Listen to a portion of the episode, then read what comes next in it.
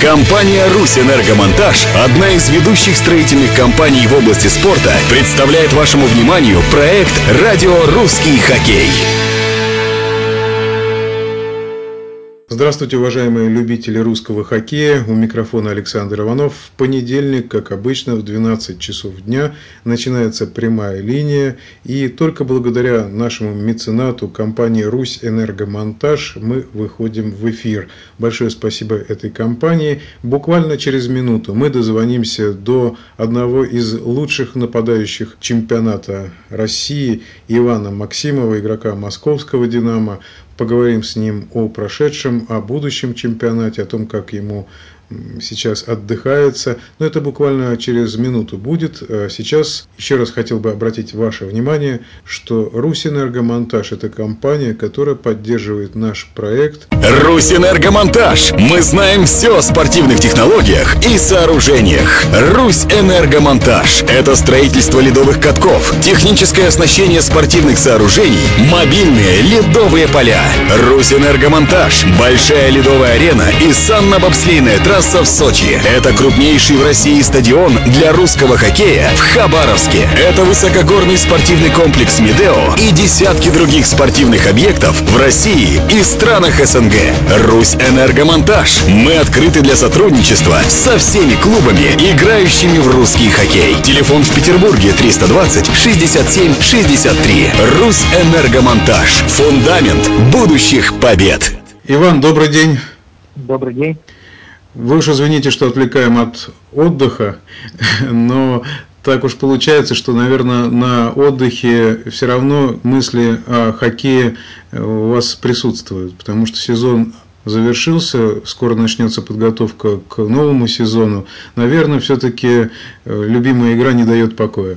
Да, вы правы, потому что, э, несмотря на то, что сейчас у команды переходный восстановительный период – вот, но я по своей традиции вот, каждый год начинаю подготовку примерно вот с 15 чисел июня.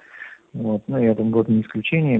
Я сейчас в Португалии совмещаю отдых с собственной подготовкой. Вы один из самых уважаемых и известных хоккеистов российских, и у вас огромнейший опыт накоплен, причем в командах, которые играют совершенно разный хоккей.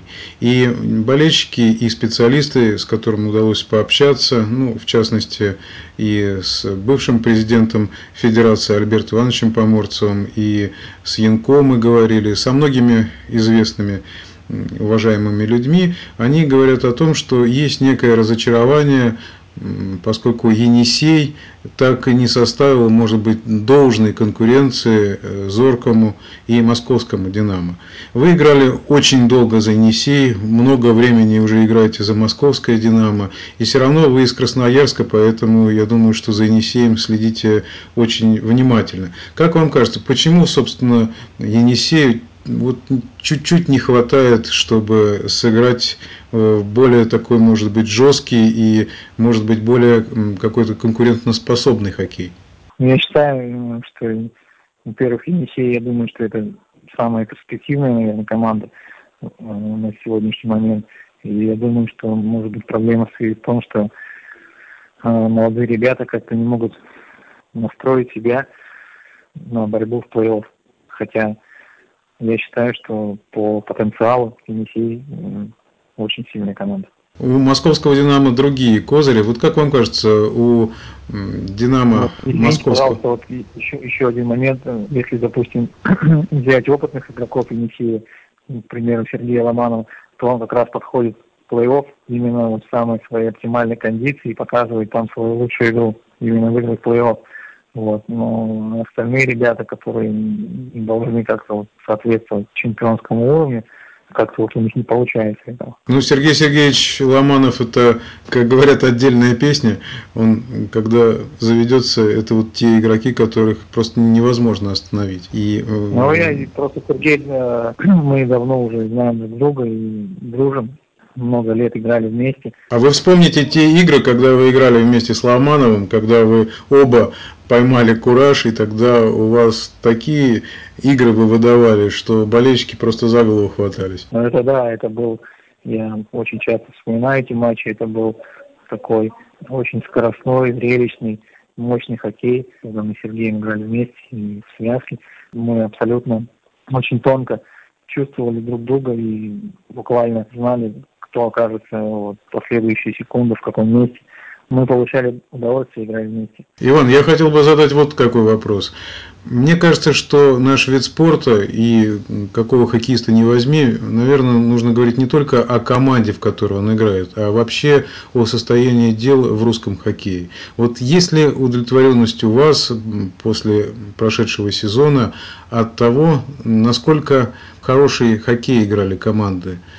Насколько была высока конкуренция, насколько команды могли соперничать на равных с друг другом. Ну, понятно, что есть команды, которые чуть лучше играют в чемпионате российском. Вообще общий уровень, средний общий уровень, он подрос или остался приблизительно таким же, каким и был на протяжении, ну, допустим, трех или пяти лет?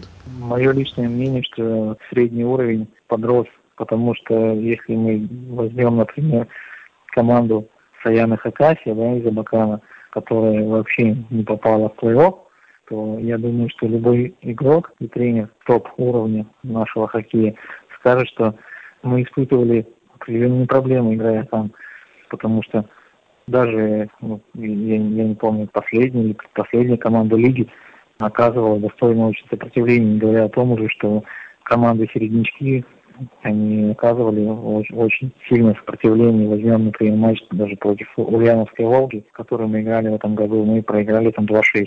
Поэтому я считаю, что уровень, конечно, подрос. Но мне кажется, что хоть и говорят о том, что в Швеции много крытых катков, и в этом смысле московская «Динамо» где-то шведская команда. Я беру не только главного тренера, но и какие-то даже, может быть, подготовка, может быть, система. Может быть, в играх тоже какие-то шведские наработки присутствуют. Мне кажется, все-таки русский хоккей, он отличается от шведского именно тем, что команды играют на свежем воздухе, как это происходит в Красноярске. Вот вы уже столько лет в московском «Динамо», уже 7 лет, по-моему, если не ошибаюсь. Вы привыкли играть в, в таких крытых залах? Ну, за это время я, конечно, привык, но если мы говорим о крытых катках, то, наверное, нужно говорить о том, что это, это мое личное убеждение, что это приведет именно к улучшению качества и зрелищности игры. Мы не будем зависеть от погодных условий, и, и не нужно забывать еще о том, что э, современному поколению болельщиков им гораздо комфортнее наблюдать за игрой, вот именно в хороших современных условиях. Но это все-таки немножко другой подтекст игры, я так думаю, потому что, в общем-то, и результативность в Крылатском гораздо выше. Это связано, ну, наверное, ну, не... не... Если все клубы Суперлиги будут иметь э, крытые катки, то качество и результативность и зрелищность самой игры выйдет на другой уровень. И болельщики от этого получат только плюс.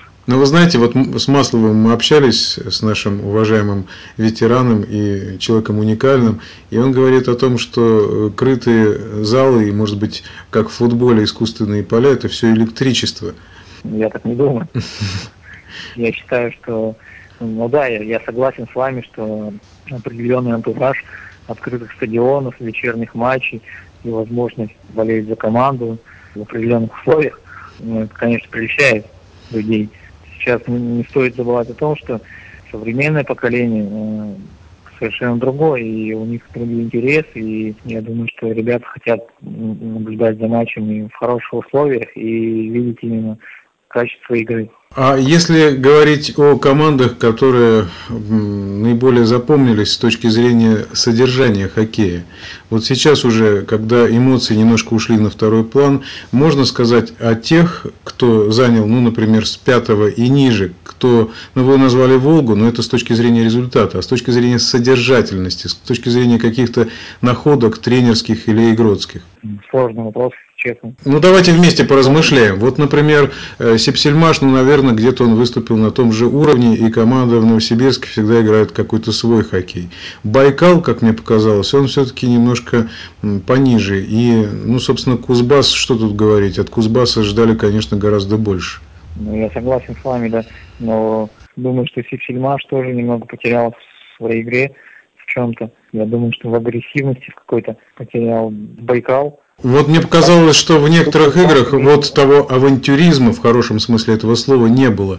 Не было, знаете, такой куражистости, которая присуща э, русачам, которые ловят кураж и могут э, обыграть на одном коньке кого угодно. Э, Байкал энергию? И Байкал энергии, и в других командах. Как-то немножко какая-то вот такая робкость и, может быть, немножко заорганизованность даже, она присутствовала, как мне показалось. Ну, хотя, например, в Байкал энергию пришел тренер Валерий Иванович Чехов, который исповедует именно как раз-таки э, русский стиль хоккея с мячом, размашистые атаки.